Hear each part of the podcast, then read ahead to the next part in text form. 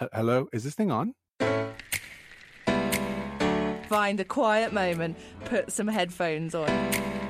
Is it just me that thinks this is like the best news in ages? I don't know what happened, but I fell in love. The creators and hosts of Sky's Entertainment Backstage podcast. Are you awake, Stevie? He's like, call me Ben. I don't think you could accuse it of being glamorous. And I said, I'm not going to call you Ben Benedict Cumberbatch. I'm joined by the woman of the hour, Jodie Comer. How much fun are you having teasing us all at the moment? You've got to laugh. Let's go! Hello and welcome to Backstage, Sky News' entertainment podcast. Ah, another week of lockdown. Claire Gregory, you're you all right? Yes, fine, thank you. I think I think I'm finally I think getting I used think to I'm it. okay.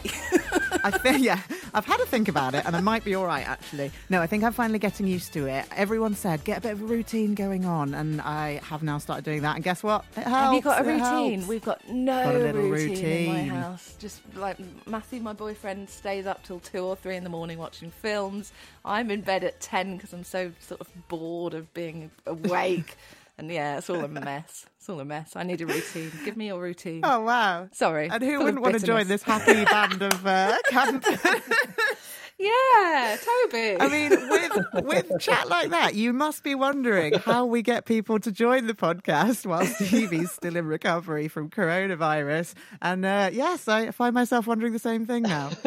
well, I'm, I'm just, I'm just imagining the slightly wild eyes that, that must be at the other end of the uh, of the phone line, uh, the sort of slightly red ringed, sort of uh, sleep deprived, lockdown, sort of, sort of jaded eyes that are, that are looking in my direction. That describes us perfectly. So, for those that aren't in the know, fabulous Toby Earle, what he doesn't know about movies and TVs, we don't need to know. Is that the same? How do you say that thing? Um, anyway, you know a lot about TV and film, so we've uh, forced you to come and talk on our podcast this week, haven't we? I am delighted to be here, and thank you so much for having me. And um, yeah, I mean, my, my my lockdown routine, I think does. I think you you're right. It is all about having a routine, and certainly mine is biscuit at nine, biscuit at quarter past nine, biscuit at half past nine, and just basically that every fifteen minutes, just biscuits. Nice. Until you get to 10 p.m. and go, phew, I can legitimately go to bed now. Exactly. Eat my biscuits for the day. Oh Lord. Well, then you, you must have appreciated a change of TV viewing then this week. So we've got quite quite a few interesting shows coming up. Ryan Murphy brings us the glamour and sleaze of the golden age of Hollywood. Rolling! If we change the way that movies are made, I think you can change the world. Hear from Margot Robbie as Birds of Prey gets a digital release. I hope that guys watch films with female female leads as much as they watch ones with male leads. And Rafe Spall and Esther Smith join Apple TV with their new comedy about adoption in Trying. With your complications, conceiving is very unlikely. So what do we do now? A small piece of us dies and we just carry on with whatever's left. All right. Well, as long as we've got a plan. But first, we are joined by um, a very special person. Oh my God, Stevie Wong. The biggest guest ever to star on the podcast. He's back, baby. I'm like Mar- I'm like Mariah Carey. I'm making you wait months to talk to me. So this is a this is a very special. You finally finally got like you know FaceTime or not Oh. sound time with me. So There's only Hello? one diva bigger than Mariah. Oh bless. and it's not me. Hello, how are you guys doing? Oh my God, you do not understand how worried we were about you and everything. You know, this is so bizarre because you sound absolutely normal, if not even crisper than normal, because we've got your brand new mic, haven't we? I know. Thank you. Actually, the reality the reality is you've been going through it, haven't you? I got pretty for those who haven't listened a couple weeks back i got pretty sick and uh, even went to the hospital and it got it's basically i'm back. It's three weeks officially as of yesterday um, out of the hospital and i uh, celebrated by going outside of my apartment for the first time actually no the second time and i walked around the block um, and it was it was an interesting kind of experience for me because prior to that you know as you guys know it's like it was a real chore for me to even go to the kitchen and like cook something and like just things were really tough for me for for for the first like week and then second week i got better and so this is this is a big like moment you know that i even left the apartment and like did a did a walk around the neighborhood yeah. In a classic stevie wong buffet anecdote style though it was in fact your desire for a burrito that got you out the apartment. Don't pretend it's anything more than that stevie wong. It is true. I've been staring you know i've just been eating like home cooked like my own you know cooking which is not really the best and like um and then and then now that i can order takeout and delivery. I was just like clicking on things and I was like, you know what? A burrito this morning was like, you know, a burrito would be really good. So I walked out of my apartment. I was just going to do one block and go home and cook something. But then I realized two blocks away was a Chipotle burrito, and I was like, uh, so I I, I pushed it. myself further. Yeah, but you have to go into the the off air detail that you gave us that you walked out into New York, loads and loads of dog mess everywhere, and then you got a craving for a burrito. no, I, I, it's it's the weird timing of that of that statement, and I was like, uh. I don't know how to I don't know how to throw in the burrito section of this when, I, am telling you how like the city smells a little bit like dog poo, but like um yeah, no, not because of the dog food that I wanted the burritos. So, so please, please don't think of me as a weirdo audience. You know, sorry. the one thing about you being uh, in recovery and spending an awful lot of time, as you should be, relaxing in bed, is that you have watched all of the TV, all of it. I think you've actually finished. You've completed Netflix now, so that's good. And uh, yeah, you... Netflix is done. Yeah, um, and the internet seems to be done. And I'm just like, I guess now I have to read a book, which is what the heck is that? Um, so I'm really yeah. enjoying it though. Every day I'm waking up and I'm seeing that you've um, done your Instagram stories, and you're across all of the weird YouTube things, like the Sondheim. Oh um 90th birthday party. How good was that? I mean and it's still it's still on youtube um if you want to watch it. Sondheim turned 90 uh, a couple days ago and all of broadway came out and performed songs uh, that he wrote. Ugh. Ladies Who Lunch with Christine Baranski and Audra McDonald. I mean, this is a real like, and so um, I've, I, you know, I've got everything hooked up to my television, so I'm blasting you YouTube, you know, because last week Post Malone did a concert of Nirvana songs, and I was like blasting it in my apartment. And I bet like neighbors were just like, "What is he watching?" So they're like, "Oh, we won't complain because he's recovering from coronavirus." it, was, it was so quiet for a good few weeks there. oh shoot! yeah, but uh, I, I, have my days are very scheduled now. It's like, oh, eight o'clock. I got to watch this thing now, and so uh, yeah, it's it's it's been a busy time for me to just kind of uh, bide my time during this period. But you're not going to do the whole podcast with us this week. You're just doing like a special guest star appearance as a one-off to talk about Hollywood. Yeah, I figured, you know, I'll I'll, I'll slowly kind of make my way back. I, I, you know, there's a there, you know, as you know, it's like I get tired easily, and so I was like, you know what, I can do one, and especially this show, which is coming out the first of May on Netflix, and it's it's a show called Hollywood, and it's the brand new period drama from the mind of Ryan Murphy. This is Hollywood, kid. I can make that dream of yours come true. Mean anything if this is what I do to get it. We will not be bullied. This is just the beginning. We aren't just making a movie. We're making history only seven episodes. Uh, it's it's an hour long each, but like somehow when you press play, this miniseries is super catchy because it's about a group of aspiring actors and filmmakers as they try to make it during the golden age of cinema. So during the end of the 1940s, where like there was like the Hollywood system, which kind of controlled careers of everybody, and they chose people, and then they basically like created their whole narrative how to be stars and stuff and in this case these are people who are probably not your you know the ones that back in the day would have made it this is like a person of color or even like a gay person and so these were people that were trying to go into the system and you know ended up playing roles like the maid or the slave and all that kind of really un pc yeah. kind of roles and so uh, ryan murphy decided that what if in this world of his hollywood um, you know all of their dreams and stuff actually came true so it's i don't know you guys did you guys watch it what did you guys think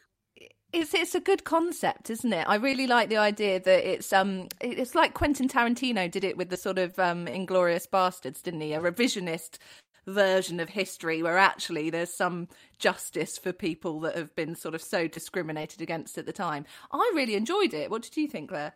Yeah, no, I really liked it, and very unlike me, I watched more than one episode, which, as you know, is a minor miracle when it comes to screeners. But uh, the, the thing I liked about it most, I think, is just the way it looks. I think the way So it good. looks is how we kind of all imagine kind of 40s Hollywood glamour to look that kind of the the pastel kind of ice cream shades, the very good looking people, the fashion, and it- Ryan Murphy's just got this incredible kind of eye or vision for for the for the way it looks that I just found so so appealing. So even if I didn't really care about the story, which you know it, it definitely did hook me in, I think I would watch it just because I find it so aesthetically pleasing. So if you're one of those people that really love that era of the 1940s and you kind of read up about the history and stuff um you, there's there's there's all these things about these these actors that exist in that period of time that never never really got to get their like moment uh, of glory. And so in this show uh, there's there's rock hudson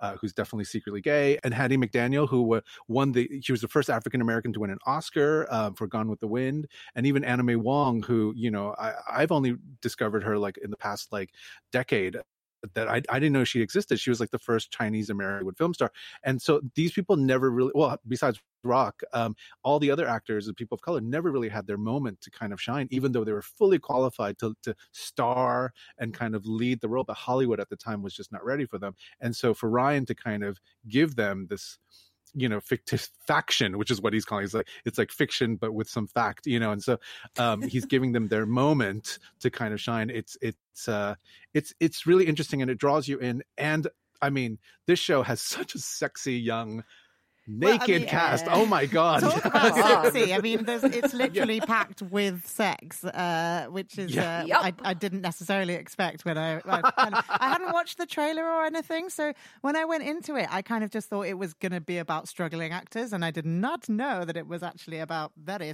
sexy struggling actors. yes But it's um, having- gloriously sleazy, isn't it? Yeah, it's it's you can't look away. You know, no, not really a spoiler, but there is this gas station where uh, it actually is a true truth you know place where women uh, at the time who needed some company would go by this gas station and um, with some magic word uh, would would have you know company for the for the day or night. And so that's a real story that's a true hollywood story and that that existed in, in back in the day. And in this case it's they brought it into this to the series as one of the uh, focal points of where all of the action happens And my my, the gas attendants. I mean, yeah, they're very very easy on the eye, aren't they?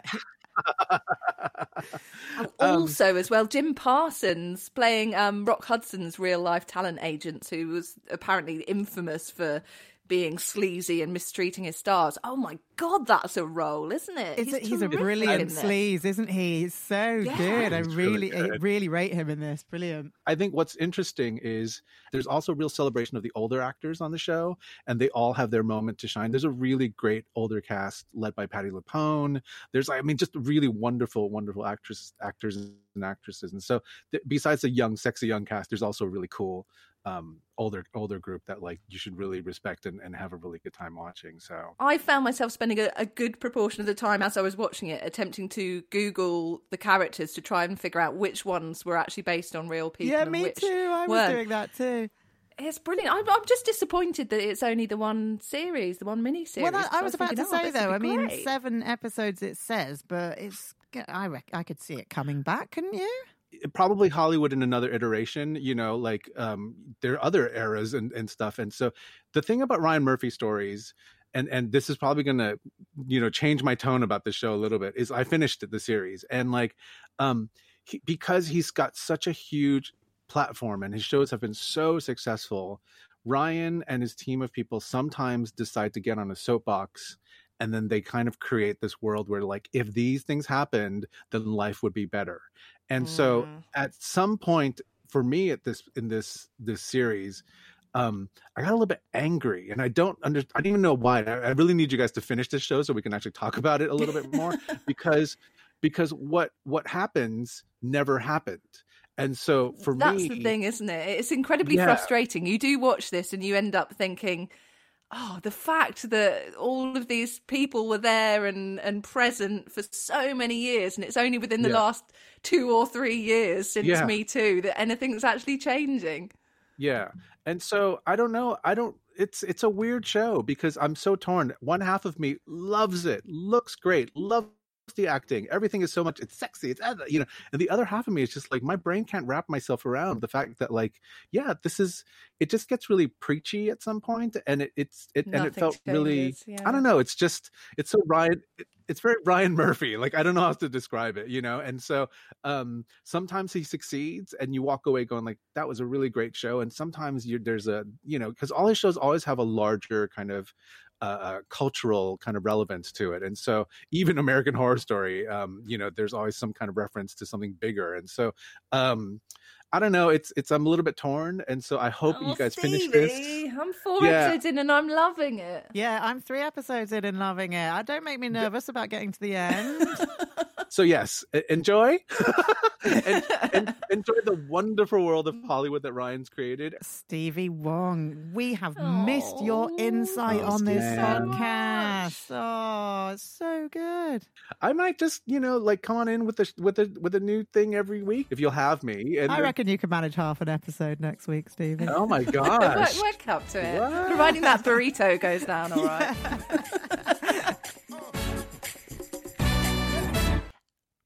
Bravely volunteering to uh, step into the shoes of Stevie Wong this week, though, is uh, lovely Toby L, who's joining us now. Toby, are you coping with lockdown all right? I mean, as someone who, for a living, sits down and watches things, uh, You're fine. what am I talking about? I, it's it, plus ça change. I mean, it, it is it is pretty. It's a very familiar uh, routine I find myself in, and the, the format of my life hasn't changed a huge amount. Which is when I say it out loud, it sounds quite tragic, really, when I say it out loud. We're all No in the way. same boat. We're all in the same boat. What has changed, though, is how TV and film is now being released and Mm. produced. So, uh, one of the ones that we're going to talk about is the release of Birds of Prey, uh, the new Harley Quinn film, which has come out a lot earlier than I think it was originally slated to come out. Yeah, as people are sort of stuck at home, the film companies are trying to recoup some of those lost cinema uh, earnings and giving us early access to some movies, including Birds of Prey. The Joker and I broke up. I wanted a fresh start. But it turns out I wasn't the only Damon Gotham looking for emancipation. Birds of Prey, by the way, which has actually got some crazy ass title like Birds of Prey and the fabulous emancipation of one Harley Quinn, which I just I, th- I cannot imagine the the these like the meetings where these conversations are held. Like no one's ever going to use that full title, are they? It's too much. It certainly helps to pad out the script length, though, when you type it out in full. Like, If you Oh, paid yeah, per like- word.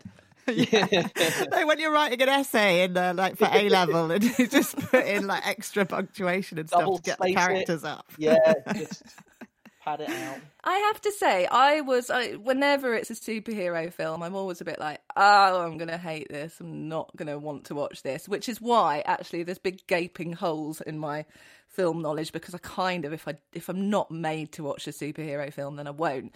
Um, which is why I was quite pleasantly surprised by this. I actually really enjoyed it. like many, I was quite disappointed by Suicide Squad when that came out in 2016. But I always thought that Margot Robbie was the standout from that. I thought Harley, her Harley Quinn in that was brilliant, and so I was quite, for that reason, I was quite looking forward to this. Um, but it's a very sort of, she's really changed Harley Quinn. Obviously quite deliberately taken the cho- choice to move her away from the Joker, become her own person. She looks different. She's uh, not quite styled in quite the sort of you know, it's Margot Robbie, so she's still incredibly sexy, but it's not just all about the way she looks anymore. And yeah, I, I think um, I think it's a good film, but I, I didn't love it. I mean, I thought. I mean, Suicide Squad for me was just like was making an omelette with whatever you found in the bin and then throwing it straight back in the bin. I mean, it was such a disaster. I paid my own money to go and see that because I wanted to see what a kind of what an absolute chaotic mess it was, and it really was. And I, I, I do agree that um, Margot Robbie stood out in that film. The thing was, I think, with with Harley Quinn in that film was there was this wild inability to work out who she was and how they wanted to represent her on screen, and so they had these moments where she was in hot pants and people were checking her out, and she was sort of saying "what" in that you know sort of high pitched sort of New Yorkery kind of voice, and then she would obviously then be be in, indulging into sort of like supreme acts of ultra violence, and and and I, I I feel that Birds of Prey did tried so hard to actually form her as her own character. And normally, superhero films, certainly at the start, are, are origin films, and they're, they're, they're terribly formulaic. And, and in a way, this is kind of her origin story because it's actually finding out who she is, uh, as a as opposed to being this kind of mole, this sort of super villain mole on the arms of of, of Joker.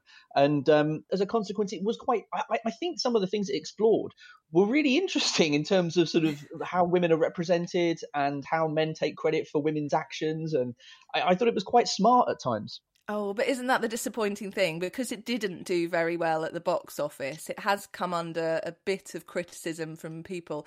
That old Hollywood chestnut of our cinema goers really ready for an all female cast directed by a female director and Mm. yeah so because it hasn't really done as well as like wonder woman and aquaman people have sort of used that as a justification for oh well maybe we don't need all female superhero films Well, I reckon it was a worry before it even came out because I spoke to Margot Robbie at the premiere, which feels like a, about 103 years ago now, but was actually, I think, January or February. Wow. So, really, only a couple of months, which is wild.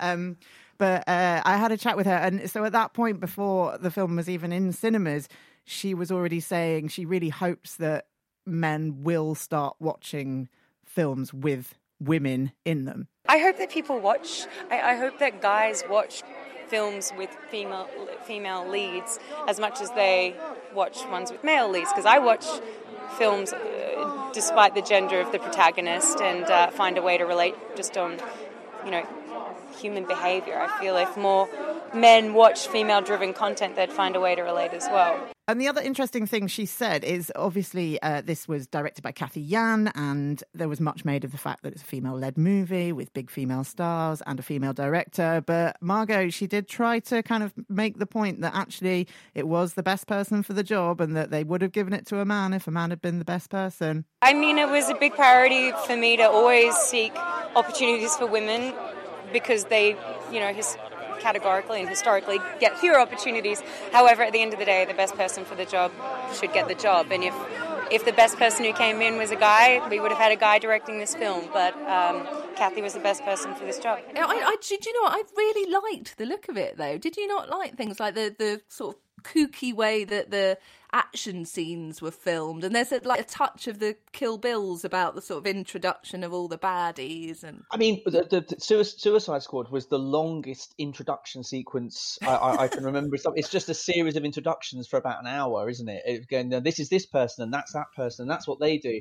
And what I think they tried to do here was, was you know, she was an unre- unreliable narrator in the fact that she kept sort of uh, accelerating to points in the story she wanted to tell, then having to come back to it. So it had that kind of, you know, that kind of perhaps uh, it was trying to represent perhaps the way she thinks in in sort of skipping forward to bits without considering what she maybe should have been talking about previously. So it certainly had its own attitude in that way. I, I, when you talk about the visual style, I very much enjoyed you know the, the, the sort of the finale se- sequence in the Funhouse, sort of big Yeah. big Looney Tunes style set piece, which again was was was very tongue in cheek. It, it it it sort of it mocked, I think, quite openly the the notion of the big sort of superhero fight at the end. Do you know, I, I did really like the way it looked. I agree. And there are certain moments that I loved. Like, I loved that she had a hyena for a pet. That just me up. I thought that was really good. Um, but I think for me, do you know what? Now I'm actually thinking about it. I suspect for me, I would have done better seeing this in a cinema in that kind of big screen situation because I think I was quite easily distracted. Mm. I often think if I'm sort of, you know, looking at my phone and then you know maybe I don't like a film that much, but maybe I did actually quite like it. I just it just didn't completely hold my attention. it made me like Ewan McGregor again as this sadistic crime boss. Oh, did it? I was going to ask what everyone thought of Ewan McGregor in I this. was I feel like his accent was a bit. I feel like the Scottish kept bleeding through a little bit. He did that brilliant supervillain trope of he was like walking over to torture someone, I can't remember, but then like screams into midair and like ah, proper like baddie maniac laugh. I loved it. I thought it was good. Yeah, I mean, I, I, I really like the fact that he seemed to portray him as a late addition to the Made in Chelsea cast, who is really appalling, really appalling. The velvet jackets and the kind of Yeah. the, the enti- the- that entitled rich kid attitude. Um, I, I, I, I again, I, you know, it was very over the top, and I, and I don't think it, it suffered for that. It's a superhero, it's a superhero, supervillain film anyway, isn't it? I mean, you've, Yeah. there is a certain element of camp to it anyway. What was he like at the premiere? Because actually, we could one could argue that Ewan McGregor has a bit of that in him at the moment. He's been very antisocial with press, hasn't he? He was antisocial to the point of not attending the Oh, premiere. that would be it. there you go. Um, yes, I think you're right. I think he's not too happy with the media at the moment, possibly because of the way his own private life has been reported on. So, um, yeah, I don't suspect that he'll be doing many premieres and whatnot for a little while. But uh, Margot's due to be back as Harley Quinn when the Suicide Squad returns. Is that right? Yes. Yes. Next year, I think. Yeah. But th- so that now means the year after, probably does it? Oh, Because all the films seem to be of being pushed back Yeah. all the Yeah. time. do, do, did you do you think one of the things one of the things I found find or have always found about the character and I don't know how you found this is that she she is a ri- she's a deeply problematic character in in in terms of her um s- sort of genesis in terms of who she is. She's this she's this extremely intelligent psychotherapist psychologist who is essentially tortured abused sort of mentally abused to the point of splitting and breaking into tiny pieces. And and and you know she's she's she's sort of for like front and center of, of this film and and of course will be in the follow-up film. I think she i think it's a really hard character to play with sort of depth and, and without without sort of making light of actually what's happened to the character do you, do, you- do, you- do, do you see what i mean like do you, because she is essentially a tortured woman who is turned from from good to bad But also taking it even more flippantly than that, she is kind of just a Halloween costume of hot pants, isn't she? Really, it is hard Again, to yeah bring a lot of depth. Yeah, you do think when you see everyone cosplaying as Harley Quinn, it's definitely about the look, and no one's really thought that deeply into yeah what being Harley Quinn must actually be like. Um, but it is such an incredibly stylized look. You know, it looks so good. Yeah, yeah. The the bunches. I think you know the, the very start of the film where she chops the bunches. Like that was Yeah. obviously that was such a sort of that was that, that was a real effort there to sort of separate herself from her previous incarnation. Ah, well, I mean, you know, I I struggle with films. I'm I have such a short attention span. that for me, I thought it was all right. Honestly, if we're all trapped in lockdown, it's something new, and yeah, I mean, it's okay. It's good ish. Oh God, what sort of a damning review is that? that it's good ish. It's good-ish. wow. Is this? Do you, do you, are we? Are you giving? I just have to ask. I mean, do do, do does like the star recommendation level like fo- like one zero to five or rating one Zero ten? to Does it have its own lockdown version? Do you like basically give it like two star, extra stars or give it three extra marks? Oh, that's lockdown? true. It's very true, yeah, because we never actually rate anything, but I think we are so much more generous at the moment. We seem to like everything because it's just something to do. oh dear. Oh no, that's going to sound bad now when we do like things and everyone will think it's only because we're in lockdown. Oh.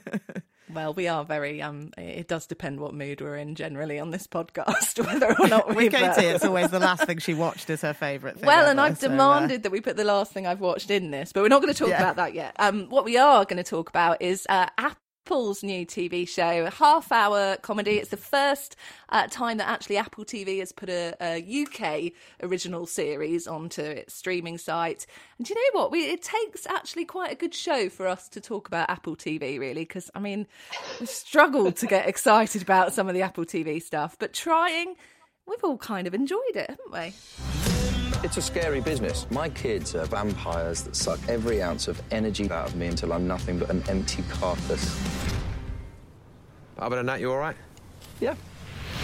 Oh, I love it. I love Rafe Spall so, so, so, so much. So much. I have uh, the hugest of huge crushes on him. He's so good, isn't he? Yeah, he's he's very good in this. Him and uh, Esther Smith, isn't it, that he's um, appearing alongside, and they're both playing a couple who are both kind of in their thirties. They want to have children, but they can't, so they're deciding to embark on like the adoption process and try to sell themselves to the local authorities to get bumped up the adoption list.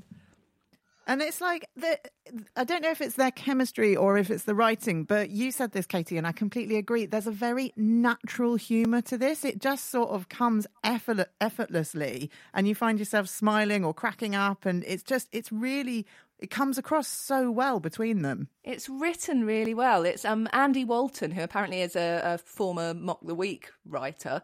Um, and this is his sort of big go at writing a, a TV series. It's it's, um, it's eight episodes as well, isn't it? And it's directed by the same person that directed Catastrophe, Jim O'Hanlon. Um, and it's got kind of catastrophe elements to it, hasn't it? Again, sort of focusing on a couple. it's that unflinching look at real kind of modern life, isn't it? So uh, yeah, the, you get all the good, but you get all the bad as well. The kind of the realities of a modern relationship, basically. Even the music cues that, that, that they have throughout the, um, the, the the series, they do really do hark back to to to catastrophe and that kind of uh, that sort of whistling jangling motif that was used throughout the series. It does it does very much feel like a kind of a, a shared universe if you like with with catastrophe. These could be the kind of people that rob and sharon would bump into in a park in north london somewhere. Um, but I do do feel that I mean Rafe Rafe Spall and Esther Smith in this I completely agree with you do have a very natural chemistry which I think is you absolutely have to have in a, a show which is about a couple attempting to have a child or adopt a child. It's I thought I thought it was um, I, I wonder I wondered why um, they ditched because we say trying you're essentially thinking people are trying to have a baby they're trying to conceive Yeah. but they ditched that they ditched that premise within the first what two and a half minutes that's Yeah, gone and it's yeah. straight into adoption and i wonder i wonder how deep into the process did they did they decide to sort of shift everything up by i don't know seven and three quarter episodes or something you know and then sort of like remove that bit of them trying to conceive if that was a you know previously a longer period of an episode or if they just decided to go straight into the adoption and the kind of uh, what were you know breaking down of their relationship and who they are to each other and who could they possibly be for their child in the future There's some really nice lines in there, though, isn't there, as well? Because um, things like when when they realise that they're essentially catfishing social services and stuff because they've been so lying about what they actually do and how who they are as people. It's really sweet. Yeah, it's got some uh, some lovely moments. I was wondering, I was kind of uh, with reference to the trying thing, if maybe just the battle through, you know, uh, IVF and all that has been so well documented in other shows, Mm. whereas it feels like adoption is not something that gets explored as often. So yeah, I mean, maybe I- it is just trying to break new ground a little bit. Yeah, I mean, I, I, I very much enjoyed uh, in the very first episode the, the, the their, uh, their their time at a baby shower, which which looked as horrific as they always are, um, and and you know they absolutely well Esther Smith's character, I should say, Nikki, absolutely cut through that with some pretty sharp um, vine- vinegary lines uh, in, in sort of talking about children and babies and whatnot. And, and you know, it does have that sort of you were talking about sort of the um, the the the naturalistic element to it. You know, you, you do you can imagine those kind of lines being said accidentally out of place at the wrong you know wrong place wrong time. Yeah, yeah, definitely. You can yeah. tell it's made for an international audience, though, as well, can't you? How pretty Oh, does Camden look? Oh, I know, I know. But um, it is, I would say, one of Apple's better offerings, wouldn't you? I think this is one of the yeah. first shows on Apple that I'm like, oh, I'm definitely going to watch all of this.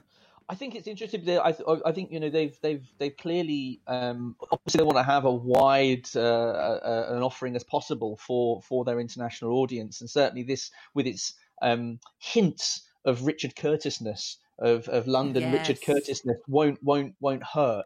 Um, but they've gone for something. You know, this isn't. I, I wouldn't say this is this is the kind of show that is going to be called the most hilarious program that you'll have ever seen. But I do like you say, trying to appeal to an international audience, it does attempt to connect with people in a very basic and simple way, and it's a, you know a story which I think people can understand if they've gone you know tried for children through conceiving could could can appreciate the difficulties, and um, it, it it is kind of I I think a, a soft way to connect with uh, with people across the planet. You can imagine the Apple executives all sat around going, right, what are we missing from our lineup? Yeah, Oh, completely. Like a flea a Fleabag type show. Yeah, yeah. And it's not a British Fleabag. comedy. Yeah. But that's it. I think. I think you've. I think what you've hit upon there is is is is, is true. I think. I think what they what they kind of do look for this sort of. Not necessarily algorithmic view of what should be presented to people, but a sort of idea of what kind of program should exist on a slate in order to kind of broaden its appeal as much as possible. Shall we switch streaming services and talk a Yes. little bit about Disney Plus because we haven't really um, chatted a lot about Disney Plus on the the podcast that much. Yeah, it's Um, true. It- yeah. It sort of came out, and there was too much on there all at once to even begin to try and uh, dig through it. And then uh, a lot of the offerings have been, you know, they've just been really for young kids. So um, it's uh, it's been tricky to find the right kind of thing to feature on the podcast. But this is uh, it's something a bit different, isn't it? Prop culture we thought we'd talk about. So it's all about um, this uh, collector, Dan Lanigan, who basically is exploring through the Disney archives. Each episode is taking uh, an iconic Disney film and looking at it's, it's proper nerdy, looking at some of the props and some of the designs that helped make it a success. These are more than just props and costumes. This is a real cinema relic. It is. Sort of like me. These historic artifacts help tell the story of how these films were made. It's history. It's my childhood. And as a fan, does it have your smell? No comment. They somehow make you feel like you're a part of that story. The thing about this uh, that that kind of struck me really quickly is that I kind of thought, oh, like props, how much, how interesting can it really be? But actually, what is what happens is you get to hear from kind of people and you get little Yeah. glimpses of what it was like working on the film and what stars were like, what Walt Disney was like. And it's all those little insights which I think make the show interesting. For me, the props themselves, I cannot get that excited about a carpet bag, even if it is Mary Poppins' you know, Ah. very famous carpet bag. But there were moments when I was like, "Oh my god, I've never even realised that." Things like the um, were, were you across the map painting for the backgrounds? I don't know how I assumed that they'd done like these sweeping shots of London for Mary Poppins, but it's the the intricate paintings that they an- animated clouds over the top and stuff. Yeah. That's Yeah. fascinating. Yeah, that kind of thing is really interesting. That's what I mean. It's the kind of the additional insights to the actual props themselves. Kind of don't don't write it off because you think, well, I don't really care about props because there's just a lot more to it than that. There's all this kind of interest and and fascinating way that they made movies before you know all the technology that we're now so used to. I mean, this this this very much felt like the kind of show that you would see um, on telly about half past five on a bank holiday Sunday, um, and you know, and and but but that is not to say it's a bad thing. And, and what you, I completely agree with you in that um, it's the detail of it all. Like the um, the cityscape of London for Mary Poppins was, you know, was this matte painting but drawn on glass, painted on glass, and then they had the light behind it to affect the Yeah, glimmering of the gas the gas lamps in Edwardian London, and that is so smart and so beautiful. It's so brilliantly done, and that wonderful story where they get Richard Sherman, you know, one of the Sherman brothers who wrote the music and lyrics for Mary Poppins, playing on the piano in Walt Disney's office. Talking about Walt Disney asking him to play "Feed the Birds" for him, it is that it, it really is those little stories that kind of take you back. And you mentioned that carpet bag, that incredible story about the craft foods competition where you could win Mary Poppins, Mary Poppins carpet bag with ten Yeah. grand. And someone didn't want the bag. And who would want the bag? Idiots. I mean, it is a big bag. yeah, to be fair. Um, where, would you put it? And what I love, did you spot in episode one, which they clearly had a word with um, people by episode two because it doesn't happen again. But um, Dan, the presenter, whenever he's bringing out a prop, he's always wearing white gloves, and then the people that have worked on the films just start grabbing it out of his hands, like licking it and hugging it, and he's there going Stealing bits of it. And he Works. didn't say anything to them, but it's brilliant. I like it. D- Dee Dee Wood. I fell in love with Dee Dee Wood in the Oh, first how episode. cool is she? Yeah. choreographer on Mary Poppins. She was amazing, and she yeah, she she pulls a bristle out of one of the chimney sweep's Yes. brushes and Yeah. is holding it like it's like it's the Turin shroud, and she just plucks Oh, this uh, bristle out. She's brilliant. I mean, how how fascinating a woman, and Yeah. the story she had as well. It is for kind of film nerds, though, Yes, this, isn't it? You, I think you've got to have an invested inter- a vested interest either in the film itself or just film generally to find this interesting. Did you watch the Tron one as well? I watched Tron. The, the interview with the director of Tron as well. Yeah. Oh my god, how many different emotions is he still working through about Tron? That was And so, great. I mean, we talked. We obviously we talked about Birds of Prey earlier being a bit of a box office disappointment by the metrics uh, by which superhero films are measured. And Tron you know, in itself is a funny one to do because there are so few props in it because it was all computer animated. The like the nascent years of CGI. Yeah. But Steven Lisberger um, directed the film, and he had all these futuristic ideas, some of which have borne out.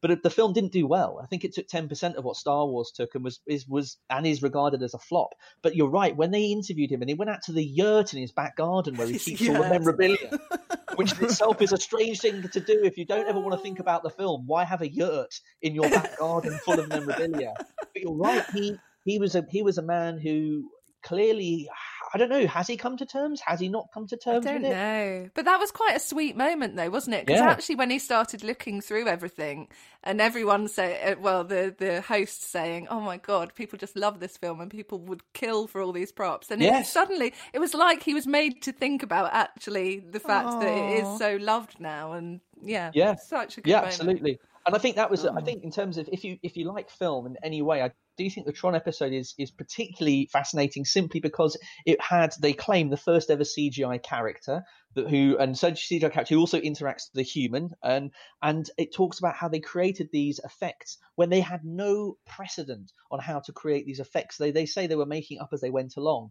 and you know you look where we are now and you look at you look at the the, the, the movie world in which we live where the props are actually minimal given given Yeah. the sheer amount of CGI. The, the lack of practical effects drives me mad, quite frankly. Yeah. And this is a film where it, it, it sort of mapped the future. And I and I and I and I as a nerd myself, and I remember seeing the film when I was a kid. You know that for me was is pretty fascinating to to, to, to find out how they how they built this future. Worth a watch anyway, especially in these. Oh, given our new lockdown review scale, and speaking of uh, massive tolerance for anything during lockdown, Katie's taste has uh, started reflecting that of my mother's. I, I, I find this very rude of you. Or your mum has incredible taste because I insisted Well. at the very last minute that we all have to talk about Grayson's art club. Grayson Perry, who's one of our um, most interesting British artists at the moment, and it's so good. Your mum has taste. I don't care what you say. She'll like you for that. Have you watched it though? I love the idea of of this collaborative effort to build a national s- trove of art created during this period, and his his idea of having an exhibition at the end. And you know they set a theme every week in order to, to, and the first theme was portraiture, and the contributions to the members of the public. There are some seriously talented people um, contributing to this show. Some of the pieces were absolutely incredible, like beautiful. Also, the what is emerging is the nation's obsession with Professor Chris Whitty, and how many people are producing artwork of Chris Whitty? It's brilliant. He, Oh, I if love he's that. not played by Benedict Cumberbatch soon. Oh, dream casting, yes. Amazing. he honestly, we need the life story of Chris Whitty with Benedict Cumberbatch. And maybe it's even an imagined version of what that life was and is. And really, Yes, it doesn't fantasy matter. version. A, an- a Hollywood-esque revisionist history of, uh, That's what of Chris need. Whitty's life. Yeah, I don't want to. I, I don't want to say Doctor Strange. Uh, uh, you know, uh, you already say Doctor Strange. That's taken. But um, yeah, Joe Lycett's painting of, of Chris Whitty is Yes, is, good. is something. So they're getting, as well as members of the public, they're getting uh, a couple of celebrity guests each week to also show the sort of art that they do as well. Joe Lycett's um, sort of sums up the the ethos of this whole show that actually you don't have to be. It's not about getting a perfect likeness. It's all. It's about Mm. capturing the spirit of someone somehow. Yeah.